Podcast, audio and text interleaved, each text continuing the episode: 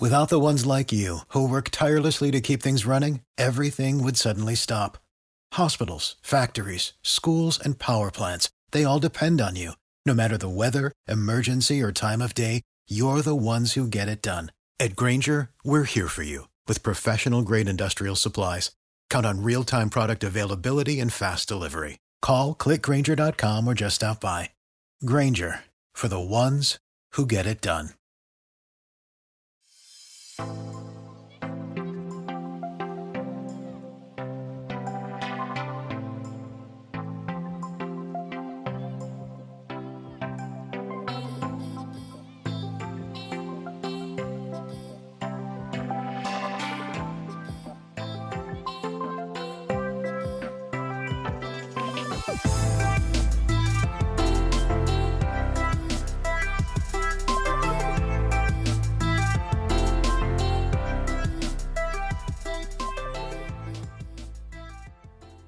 David Inside Sports is brought to you by the Believe Podcast Network, the number one podcast network for professionals. Enjoy the show. We're going to talk to Al McCoy. Al McCoy, who, who you may not be aware of, is now the senior member, longest reign of play by play in the NBA forever. And he's going to join. He's been doing the Suns games for 48 years. This will be his 48th year coming up. So we're going to hook up with Al McCoy. We're going to talk to him, and he's going to give us the lowdown on how he's made, managed to stay so young. Hello. Mr. McCoy, it's Howard David, and you are live, so you don't have to wear a jacket. A, go- okay. a golf shirt is okay. All right, that sounds good. How are you, my friend? Long time. It has been. How you doing? I'm doing great. Uh, we're doing as well as we can all expect under the conditions. Well, I know what you mean, and I have to ask you this now. You still with Phyllis? Are you kidding me? She's what keeps me out of trouble. Well, be sure and give her my best. I will, Al. It was nice of you to remember her. Well, Uh, we always had a lot of fun going for dinner. When, when you were in Milwaukee, I think we used to get together more. Yeah, well, that and even in Phoenix, I remember you took me to a place in Phoenix. It'll Right, come to my mind. It'll come to my mind. Italian restaurant. It was very good. Yeah, well, be sure and give her my best. She's a sweetheart. I will. So, how the heck have you managed to stay so young? You've been doing. You're going into your 48th year with the Suns. Yeah, this is 48. I well, you know, my wife passed away seven years ago, so I'm I sorry. just kind of kept going, and and you know, it gives me something to do. And uh, how long that'll continue, I don't know. We may not have a season. I don't think we will this year, but we'll see. Well, t- this morning I heard uh, th- apparently the Board of Governors uh, are going to meet with the Players Association at the end of this week to discuss two or three different scenarios. I didn't like one. There was one scenario that I didn't like at all. It was where they're including the teams that, if the playoffs started today, would be out of the playoffs, and and a, a play-in type of a deal. I, I don't like that. Well, it's just uh, you know they they decide one thing one day and then they change the next. So it's just it's just uh, who knows who knows what's going to happen. I I don't know. I've given up on it. Just wait to see. Well, you've seen a lot. Uh, you've watched a lot of really great basketball, and in recent years, things have not been so good for the Phoenix Suns. Uh, they, they've missed the playoffs the last nine years, uh, and now uh, have a 26 and 39 record if the season were, were to continue. So, is there? Is can you point your finger at, at what's happened to the Suns in recent years? Well, you know, the whole league and all of pro sports has changed a lot. Uh, well, you know, this is uh, these last few weeks being kind of sequestered, uh, kind of gives you an opportunity to look back at what has taken place uh, since the Suns have been in the NBA. And in my 48 years, obviously the Suns have had some great years. We were in the NBA Finals twice. The first time against Boston, the second time against Chicago. There were triple overtime games in both of those series. The only time there has been in the NBA Finals. And they've had some great years and some great players. And at one time, it seemed like every player in the NBA wanted to come to Phoenix. But times change, ownership changes, uh, front office changes. And as you indicated, the last eight or nine years have not been good for the Suns. And uh, I think for a lot of reasons. As I mentioned, Howard, at one time, it seemed like every player in the NBA wanted to come to Phoenix. They had great ownership, great coaches, great weather. But uh, then things changed in the league where now players decide where they want to play. And obviously, uh, the major cities uh, where the money is and where the outside money is, is where agents want their players to be and where players basically want to be. And so that's been the biggest change, I think, in the NBA. And the players want to be where they can have an opportunity to win a title. That's why we've seen teams, uh, well, like uh, Miami, like Cleveland, like uh, Golden State, have put teams together that have won the championships. And those are some of the changes. I remember the uh, NBA Finals in '93 when Barkley was playing for the Suns, and they lose to Michael and the Bulls. I happened to work that series for NBA Radio. Uh, I I thought it was um, I thought it had a chance. As I recall, that ended in six games. I. I, I rem- yeah, the impact when when that trade first came down and Barkley was traded, um, uh, and I'm trying to remember what was it Lang that was in that deal, Hornacek and and and a center. Tim, Tim Perry. Oh, Tim Perry, right? The, the other player, yeah. Yeah, so I remember that trade, and I remember thinking to myself, usually the team that gets the superstar comes out ahead, and I, I'll maintain that they did because let's face it, they went to the finals.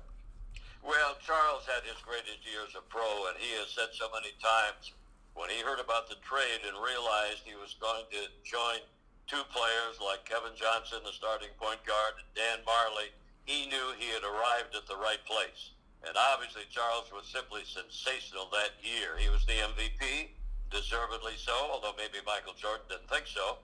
But Charles had a great year, his best year as a pro. The Suns won 62 games, most uh, in the NBA. And you know, it's interesting.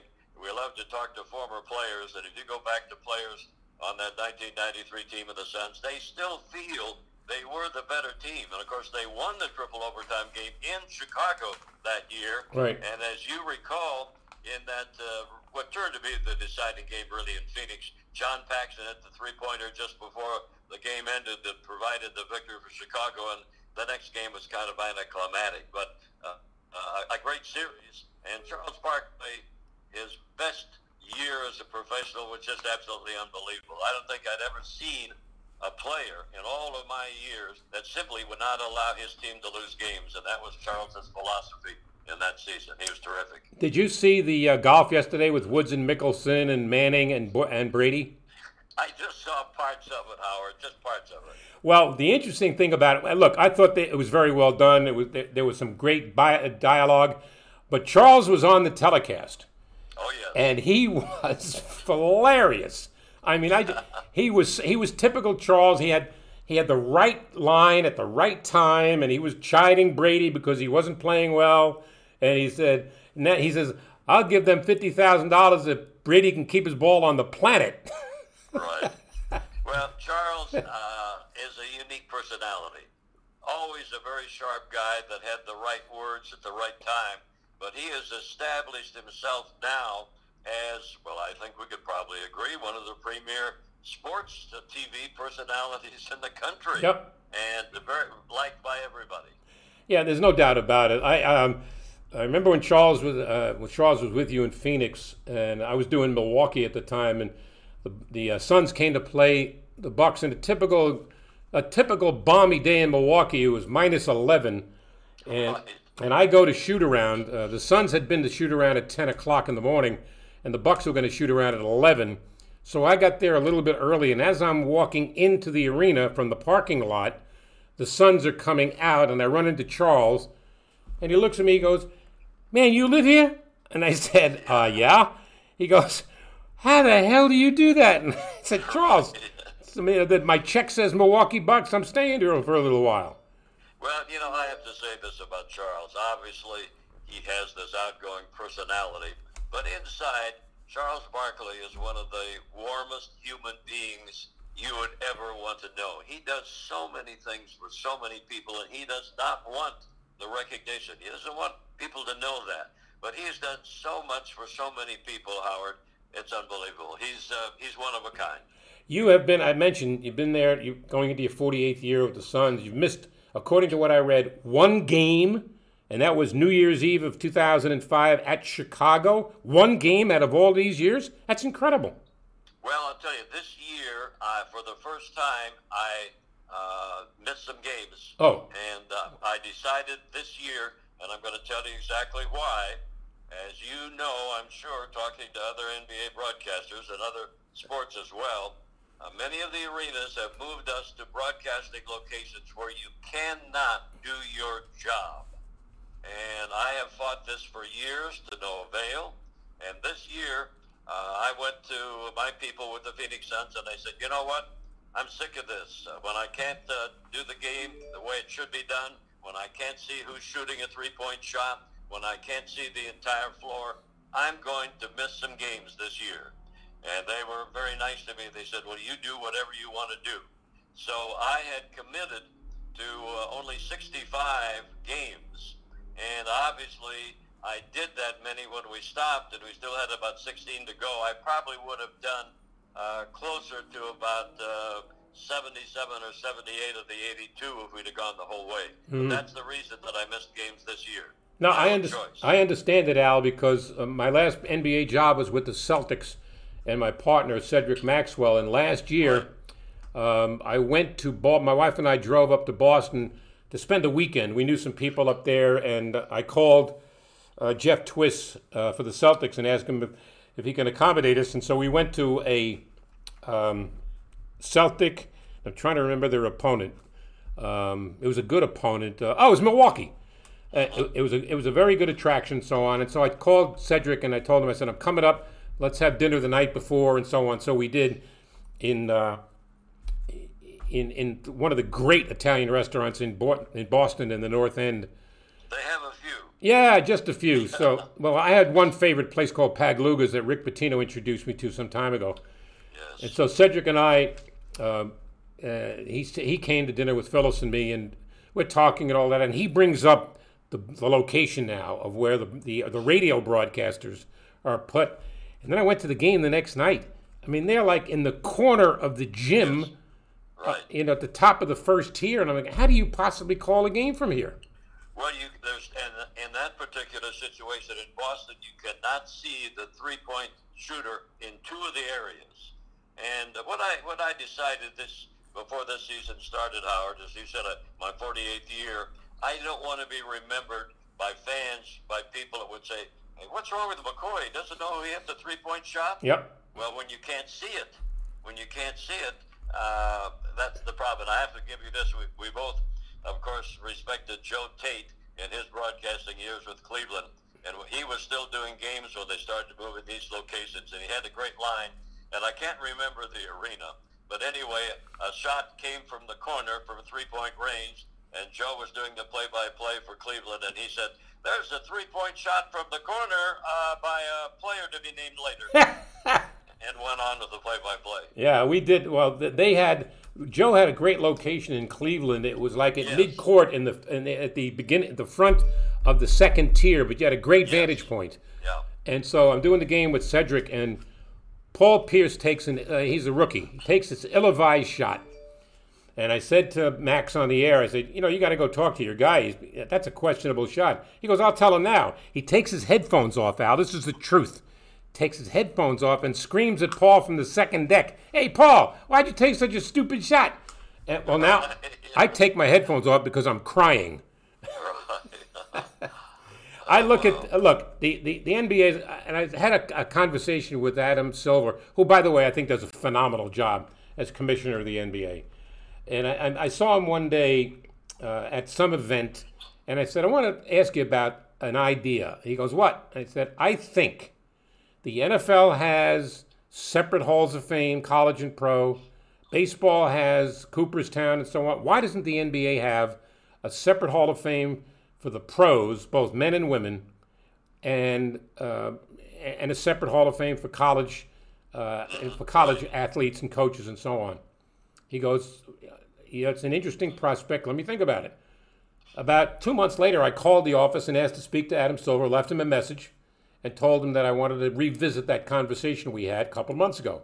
He called me like an hour later, and we talked about it. He said, I discussed it with a few people, and we realized at this moment it's not a good idea. We'll revisit it at some point, but right now it, it's, it's worked out well, and I really, and he really didn't have a solid answer, but What do you feel about that? Should there be a separate Hall of Fame for pros, both women, men and women? Well, you know, I think it's a, a, certainly something to be considered, and uh, I think the reason it hasn't been is, you know, the Basketball Hall of Fame in Springfield, Massachusetts, has gone on for so long the same way and never been changed. Speaking uh, for the everything, and they just really haven't gotten to that point. And uh, of course, I can't be too critical because I was fortunate enough to get the Gowdy Award myself a number of years ago. But you make a good point because uh, you just can't throw everybody in that same area. And I think what it does is it makes it difficult for some broadcasters, and there are a couple I might mention in the NBA that certainly belong there and have not received that award because in certain occasions it's gone, as you mentioned, to, college broadcasters. Uh, but I, I think uh, overall, uh, it's something that uh, they, they probably will consider, and I think they should. I would tend to agree that uh, you need separate between the amateurs and the pros. Well, I got one guy I put in there, and you, uh, and you know, uh, and he's, he's a very popular guy amongst fellow broadcasters, and that's Neil Funk in Chicago. Uh, well, he certainly belongs there, no yep. question. Yeah, I mean, we just went through the whole series of The Last Dance with uh, Michael Jordan and of course, the broadcaster for all of those winning years was Neil Funk. And he now has retired, and he did just a limited schedule the last couple of years, but he certainly does uh, belong there, no question. Oh, by the way, belated congratulations to you. I knew you had won the Gowdy Award. Uh, and, and one of my good friends, Mike Breen, has won it this year. Yes, uh, and, well deserved. Yeah, and and, uh, and and Michael Wilbon also has won it amongst the writers. Yes. And again, richly deserved. I just realized your head of communications, Julie, is still there in Phoenix? Julie been with us. You know, she started in Kansas City, then went to Sacramento, and has been with the Suns for many years. And uh, I think she and probably Jeff uh, Twiss are the two senior PR people in the NBA. Jeff with Boston, of course. Well, uh, let's get to the current day. Let's just deal with what we have seen so far. And what we've seen so far is that it would be surprising, not shocking, because nothing shocks me anymore.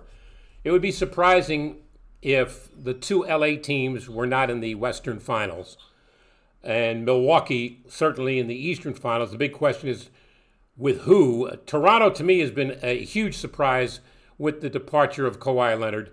Uh, the Celtics have to be considered in the conversation. You might want to throw in Miami and Philadelphia in the discussion. But out west, is anybody? I mean, is is um, is Utah or Denver anybody even close to the Lakers and Clippers? Well, you know, before the season started, Howard, uh, many people uh, felt that Denver could be the premier team in the NBA. Uh, they have brought that club along slowly, kept the personnel, uh, but they've been up and down. Now, whether they could really respond if we get into a playoff situation, obviously, is questionable. I think most people would agree Lakers, Clippers, LA, LA would be the two top teams right now. Denver could be a possibility, and then you have to throw in Utah. Those are both veteran teams now that have a lot of potential. And when it comes to playoff time, if they could step up, maybe they could challenge either the Lakers or the Clippers. But I think your analogy uh, would be agreed by most of us that have followed the league just as you put it, the two LA teams uh, up on top, and then, as I said, maybe Denver, and then perhaps Utah. That's about it. Now, beginning of the season, um, I said that the Clippers would be in the NBA Finals. I thought they were the deepest team when they picked up Jackson from Detroit and picked up, um, uh, well, they already had George and, and Kawhi, but th- this is a, a, team top to bottom would have to be considered the deepest team in the NBA. But I don't know how you figure out how to defend Anthony Davis and LeBron James at the same time. That the way they have meshed very quickly is really impressive. Well, no question about it. Of course, you, when you get to playoffs and you talk about the veteran players, you have to bring up what if injuries. Uh, you know, AD uh, has had his problems with injuries. Uh, LeBron certainly not a teenager anymore. You get into a, heavy series, uh, injuries could be a factor. But otherwise, uh, I, I think you're absolutely right. You look at the depth of that Clipper team. If there's one area the Lakers were a little questionable on was their depth. although that has shown pretty well in the regular season. I think better than some people felt it might at the start of the campaign. But that depth of the Clippers is pretty hard to, to beat. Last week I had Joel Myers on, who does the Pelicans games in New Orleans. I don't know if a young player has taken the league by storm quite as quickly as Zion Williamson. Have you seen him up close? Well, just a couple of times, and uh, not really when he was at his peak uh, because he missed so many games early. Uh, we had them coming up later in the season after the season was stopped. But uh, he came in with a big fanfare, no question about it. I think you'd have to go back to the days of Wilt and Kareem and, and players of that nature when they came into the NBA with the hoopla that everyone came up with. But certainly, uh, New Orleans uh, was certainly getting a lot of uh, publicity when they signed that young man. No question about it. Well, the rookie of the year, if they if they took the ballot now, would be uh, uh, Ja Morant in in Memphis. This kid has got so much skill and so much talent uh, which, for considering his age, I mean, he's taken the league by storm as well. Well, you bring up a very good point, Howard, and we talked earlier about how the game has changed with the three-point shot now, uh, with the less physical part of the game.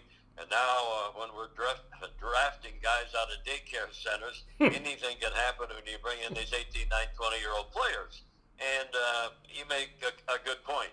These young players now, uh, progress quicker because they get into the league quicker, and, and the, the whole complex of the game has changed. It's a three point uh, shooting uh, game, and uh, these young players that can come in with their ability, and a lot of them, you know, have worked uh, not just with high school teams or a year of college, but with other uh, teams that, to develop their skills, and uh, some of them come in uh, with more skills than, than we might imagine. But that, that's another thing that has changed the game is the young players now that are involved. Well, you know, you've been around the league a long time, Al, and, and Joel also had, has spent some time in San Antonio. Has immediately brought the subject of Gregg Popovich, who will go down in history as one of the great coaches ever to walk a sideline. But even Popovich makes no bones about it. He's not a big fan of the three point shot. No. And of course, we all love Popovich, but you know what makes great coaches? Great players. Sure. He's had he's had a few in San Antonio, no question about it. Well, you know, every sport, Howard, has changed to offense is the key, and I don't care what the sport is. Look at baseball, all the home runs. It's ridiculous. We never thought there'd be this many goals scored in hockey. Uh, football, the NFL is quarterbacks and receivers. Anybody know anything about uh, you know, some of the big running backs anymore. Nope. But offense is the key. Score more points. Score more points. And that's why the three-point shot is so impressive in the NBA. You can be down by 20 points, and in five minutes, if you've got three-point shooters, you're back in the ball game. So, uh, as I said, it's not necessarily something that I think is the best, but fans love points, and we've seen it in every one of the pro sports. Offense is the key. No doubt. Um, I mentioned uh, in looking over this league, particularly out west, where you're very familiar, and the Warriors have had their run, and you know obviously Kevin Durant leaves, uh, Klay Thompson goes down, Steph Curry went down for a stretch, but I, I believe that that's still a really good destination for free agents. I don't expect it's going to take long for the Warriors to get back into title contention. Well, we get back to a point I made earlier. Today, players go where they want to play. And Golden State has that reputation. Steve is an outstanding coach who the players love. And I, I would agree, they're going to be back very, very quickly. But this scenario makes it tough for teams like the Suns and Sacramento and Charlotte, and I could go on, that aren't the, uh, the big, big areas of population. And when players decide where they want to play, that's usually where they wind up. And I agree. I think Golden State will be back in the mix very, very soon. Let, us let's, uh, let's assume that it's um, let's take it one at a time. Lakers versus Milwaukee in the NBA Finals. It's two superstars versus one superstar. Middleton's a nice player, but he's not in the superstar category. But Milwaukee is, and people don't understand, Milwaukee is very good defensively. They're a very good team. I'm glad you mentioned their defensive play because they're excellent. Eric Bledsoe, former Sun, is a starting guard for them. He's a tough defender. It would be a, a very interesting series, and uh, uh, again, we always get back to the point. It depends a lot on how it's called from the officiating standpoint. Uh, I think, uh, you know, the Lakers were their superstar, Milwaukee were their superstar. It's one of those uh, games we probably both would pay to see. It would be a tremendous series, no question about it. And as I said, I think if uh, we would have gone all the way in a normal NBA campaign and not had all these problems health-wise around the world, that we probably would have seen those two teams in the NBA Finals and it would have been a great series. Yeah, the Clippers, I mentioned before, a very deep team. I mean, they can go nine deep, ten deep. Uh, and that brings up what has been for me the biggest surprise this year in the NBA, and that is how well the Raptors are doing after losing a superstar like Kawhi Leonard, who basically carried them to the championship last year. Well, I, I like their coach, and I think uh, they've established a good foundation, and they have seen uh, some of their players step up definitely, and uh, I would have to agree they are a surprise, but they're a definite factor, and they're one of those teams that you say, well, on any given night, Toronto could, and they have shown that this year, no question. Well, the Celtics uh, uh, still. I have a question mark next to the Celtics. I like that. Look, I'm a huge fan of Jayson Tatum's. When I saw this kid at Duke in the NCAA tournament before he was drafted, I said this kid has got NBA all over him and he's only going to get better. I, I, mean, I could see a day where this kid will be a, a, huge contender, if not already, for the MVP award. Yeah, I would agree. He's a great player. Boston's problem again has been injuries, and uh, you know that's another part of the game that has changed so much. I mean, uh, not being critical to players. I love them all, but a guy gets a hangnail and he's out two weeks. You know. because he has his agent telling him, "Now listen, you don't play till you're 100 percent now. You know, and I get the biggest charge uh, again during this respite. Uh, we've been watching a lot of former games, and uh, going back to the Sun Chicago series when we were talking about Charles Barkley. I mean, Barkley played every minute. I mean, these guys never came out of games. They played 46, 47 minutes of the 48 every single night, and and they played 82 games during the regular season, and uh, that just doesn't happen anymore, as we know and that's been one of Boston's problems uh, this year and last year is uh, the injury situation. I look at uh, at Al McCoy and all the players that you have called in your time with the Phoenix Suns, hundreds of players that that have, have contributed to the Phoenix Suns. If I give you a, ten seconds, you give me three players that were your personal favorites, and is Devin Booker one of them? Well, Devin Booker would be there. He only scored 70 in Boston. I mean, you know, that, that takes you back a, a while. Yeah. We have been so fortunate here in Phoenix, Howard, going all the way back to the start of the franchise with the uh, great Hall of Famer that we had here, Connie Hawkins, going back through the years of the Dick Van Arsdales and Amar'e Stoudemires and the Kevin Johnsons and Majerles and Barkleys and Steve Nash and and uh, Marion, I mean, I could just go right on down the great players that we've been fortunate enough to have here. And of course, uh, the teams that you remember, obviously in 76, the first time they went to the finals with Alvin Adams, a rookie, and he was rookie of the year that year. And then going on to 93 with Barkley. And then uh, Mike D'Antoni as coach when he and Steve Nash kind of changed the way this game was played. So when I look back, at my 48 years, you almost have to go through uh, different eras with the Suns, mm. and not as much as, as individual players. But we've been fortunate here with some of the players that I just mentioned, a few of them that have worn uh, the Phoenix Suns uniform. Obviously, Steve Nash was the last one that I mentioned there during Mike D'Antoni's coaching era.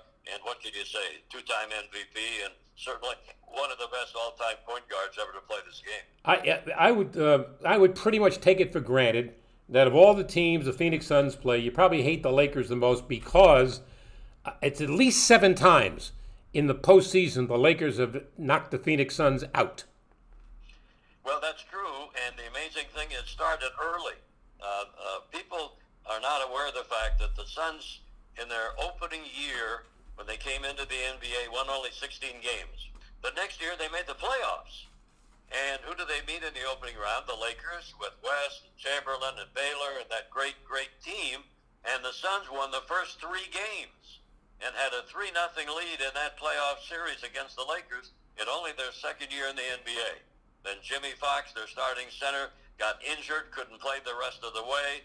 They had some injuries, and the Lakers came back and won the series. But that really started the rivalry, and it has continued. And of course, we talked earlier about uh, the, the Barkley team of 93. And of course, you may remember that was uh, when the Suns played the Lakers in the opening round, and the Lakers won the first two games. Paul Westphal was the coach.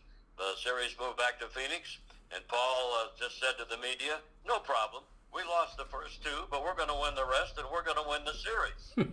and they did, and went on to the finals, as we know. Well, his style was just, you know, you got to outscore us. That's right. Which was entertaining. He was, the, he, he was the right coach for that team, that's for sure. You know, I, you mentioned West, Baylor, and Chamberlain. Uh, this is the 50th anniversary of the Knicks winning the championship in 1970. Yeah. Uh, and then they won it again in 73, which is the last time the Knicks have won a, an NBA championship. Uh, I remember that, that, and that was the famous Willis Reed dragging his leg out onto the floor. But right. people forget. Now it's West, Baylor, and Chamberlain, three of the best players ever to put on NBA shorts. And Willis has got one bad leg of course, Clyde Frazier went off for 36 points and 19 assists. That had something to do with the outcome of that game. You know, it's interesting, Howard, and uh, I have to tell you, uh, my lifestyle certainly has changed in the last six to eight weeks because of what's going on. And uh, I don't watch any TV during the daytime, and I watch no news, but I read a lot. And I've gone through some old books, and I found uh, this one a couple of weeks ago uh, the Leonard Koppett book, 24 Seconds to Shoot, which was a history of the start of the NBA in 1945 to 1970. And uh, it really brought back a lot of memories, and you just mentioned that one uh, with the, the Knicks and the Lakers, so on and so forth. And those players that really started the NBA it was a great book by Leonard Koppett, and I've enjoyed reading it for probably the second or third time. Yeah, yeah. I when I was with the Nets, Willis Reed took over as a coach for one year. Well, they had fired Dave Wohl, and then Willis right. took over the team for the remainder of the season. So we were on the road a lot with Willis. It was a particular thrill for me, having grown up a Knick fan in New York. And we got on the we were on a trip somewhere, and I'm sitting with Willis, and I said, "What do you remember about May 8th, 1970?" He goes, "Oh, the seventh game." Yeah. What do you remember about that? He goes, "Well, I'm on the table in the training room getting treatment for my thigh." and the phone rings in the training room. Now, who gets the phone number for the training room? I don't know. But who is it but his daughter? His daughter called to wish him good luck, and I just want you, I'm thinking of you, daddy, and so on. His daughter was celebrating her eighth birthday, and she called him in the training room.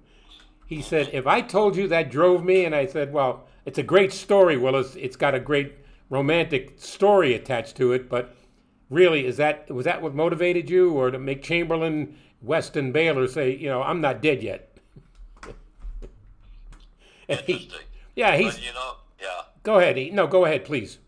No, I, I said it's interesting, but you know, going back as I did in looking at those years, you know, everybody wants to know, oh, who's the greatest player ever to play this game?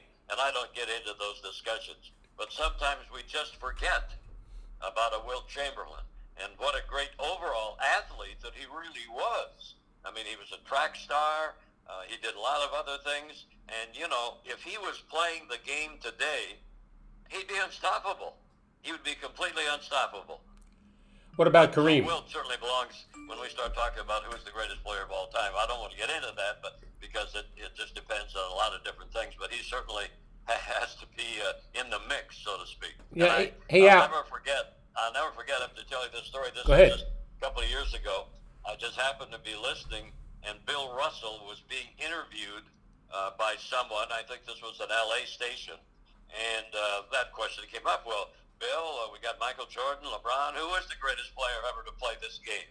And Bill gave it that little cackle laugh of his and said, "Anybody ever hear of a guy named Wilt?" and I thought it was a pretty good answer. You know, Al, I, that's a great barroom discussion that I think goes nowhere. Um, right. In terms of Michael and LeBron, who's the greatest of all time, and look, I, Michael Jordan was the greatest of his time, and LeBron James was the greatest of his time. And the conversation, it's like My first boss in broadcasting said there's two things stay away from on the air: politics and religion, because there's no there's no right answer. And it's the same here. Yeah, yes, no question, no question. It's just a discussion for fans because uh, every era is different. I mean, you know, we the people that are just watching the NBA today forget uh, well, when you were there uh, and I'm still there, the physicality of this game. I mean, I, I had to bring back a lot of memories, as we both know. Jerry Sloan, one of the greatest guys you'd ever want to meet, passing away this week. And we knew him as a player uh, with Chicago, and that is a great coaching years with Utah. But when Dick Van Arsdale was a starting guard for the Suns, and uh, Jerry Sloan was a starting guard for the Chicago Bulls, when those two teams met, I never thought those guys, those two would survive the night. Hmm. I mean, they just knocked each other all over the place. Bang, bang, run into you, knock him down, jump on him. And uh, that's just the way the game was played then. Look, I got, I, I liked the Last Dance um, documentary. I enjoyed every single one of the episodes. Yes. But and I've talked to a lot of people about it in terms of their impression of Michael Jordan. Had it changed? Uh, what you ex- what you knew, thought you knew about Michael Jordan and what you now have found out. Uh, and a couple of guys, uh, I mean, Horace Grant has been critical. Pippen has been somewhat critical. Charles Oakley has been somewhat critical. And I'm saying to myself, what do these guys have to gain by criticizing Jordan? Interesting point. I don't know. What I don't either. What are you what, what are you gaining by you think you're going to demean what he did in the NBA? Yeah. I mean, Michael Jordan was a guy that I remember my first time I did a game when I was started with the Nets. The first time I saw Jordan on the court, I, w- I was caught up in the oohs and the ahs, and, and uh, because it's only natural. The guy did right. things that heretofore had not been done.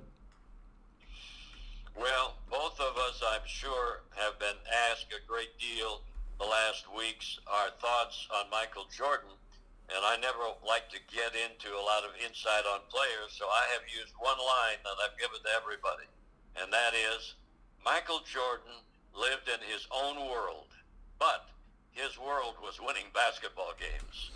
And championships, you're right. You mentioned Wilt Chamberlain yeah. before. One quick story. You remember when Wilt came out with the book saying that he had 20,000 escapades with women? Oh, yes. I kept looking for uh, the biography. so, so I I, uh, I get the book, and I was doing a I created a magazine show when I was with the Nets, a weekly half hour called Above the Rim, and I got the great opportunity to interview Wilt at a hotel salon uh, in New York, and he sits down. We put the mic, they put the mics on us, and all of this, and we st- my wife's sitting in the room watching this, and I said, Wilt, according to your book, you've had twenty thousand episodes with women. Now, was it one it was a 20,000 different women or one woman 20,000 times? Yeah. And he's looking at me incredulously and he says, Well, I'm not bragging. And I said, You're not. If I were you, I would be. yeah, right. right. Well, he was a classic. Oh, there's no. But, but just, just to show you how some players are different, this was when Wilt uh, was in the. He was with the Lakers, and uh, in those days, a lot of us used to do player interviews after the game out at center court. And people would stay after the game to hear your interviews, sure. and it was on television and on radio. And so uh, I talked to Wilt before the game. I said, and the game was in Phoenix. I said, Wilt, uh, no matter win or lose, would you come out and be on with me uh, after the game? And he said, Oh, little man, sure, I'll, I'll come out. I'll do it. I'll do it. So he did and uh, and I found out later that uh, he was uh, scheduled to be on TV in L.A. the next morning at eight o'clock on a charity type event, and he had a charter plane waiting for him at the airport in Phoenix to take him to L.A. after the game. But he still took the time to come out with me at center court and do the interview. Yeah, you know that's that's a great story. I'll, just give you one, not to compete with that, but just to mention about what a player, where a player is thinking. I'm doing a game in, um, I want to say it was in Tor- Toronto, and uh, Tracy McGrady is playing for the for Toronto, and I'm sitting getting my notes together courtside before the game, and McGrady comes over to me, and I don't know the guy. Understand this? Comes over to me, he goes, Are you Howard David? I said, Yes. He goes, I'm going to be your post game guest. And I said, You are? Win or lose? He goes, Win or lose. I'll come out. I said, Okay. Now, you just heard this, Al. Are you thinking this is for real? you know, and that's what I'm thinking. This isn't for real. Anyway, the t- and I forget which team I was covering. It was either the Nets or the Bucks or the Celtics, one of the three, and they beat the, the beat Toronto that night. Tracy McGrady came out.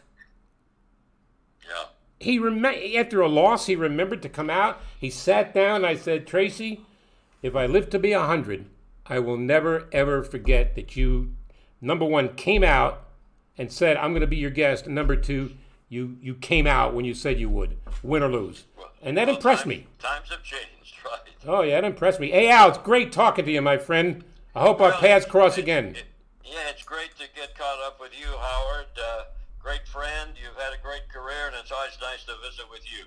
Stay healthy and stay safe, Al. That's my only message. Thanks. My best to you. Thank you so much. Al McCoy, one of the true great ones. 48 years doing the Phoenix Suns. Think about it. 48 years. First of all, you're living in Phoenix. That's good for starters. Number two, getting to go to work every day, and you, I mean, they've, they've struggled the last seven, eight years. I get that. But they had a lot of success with that franchise. And at the end of the day, you're going home to Phoenix. And the weather's great all the time. If you're a golfer, you play golf all the time. What's wrong with that? And they've had a lot of good players, a lot of good teams. And you talk about greatness in our profession. Al McCoy is one of the greats, um, a living legend. 48 years doing the Phoenix Suns. He is the dean of NBA broadcasters. How about that? I, I think he deserves a ton of credit. I really do. So, to Mitch Holthus, thank you. To Al McCoy, thank you. Got another big day coming up tomorrow where I'm looking forward to speaking with um, a couple of more stars of the broadcast profession, stars of uh, the NFL, NBA world. Uh, tomorrow we've got Manish Mehta. He's a, uh, a reporter uh, for the Daily News in New York, covering primarily the New York Jets. We'll see what's going on with that franchise. And then the voice of the Dallas Mavericks, Chuck Cooperstein, will join us. Coming up later in the week on Thursday, particularly excited about an old friend of mine, uh, Keyshawn Johnson, is going to join me, the former outstanding NFL wide receiver uh, who's doing a lot of television work now for ESPN. So he will join me on Thursday. I want you to stay healthy. I want you to stay safe. Thank you for watching Howard David Live. Have a good day.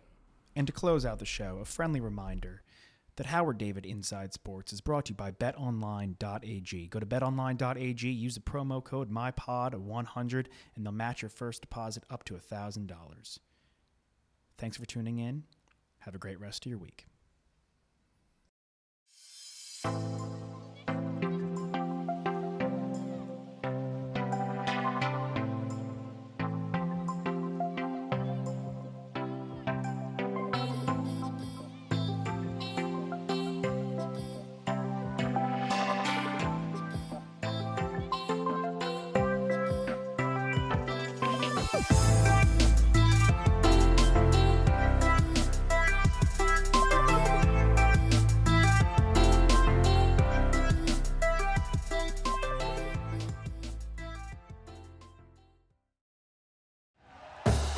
Thank you for listening to Bleav. You can show support to your host by subscribing to the show and giving us a five star rating on your preferred platform.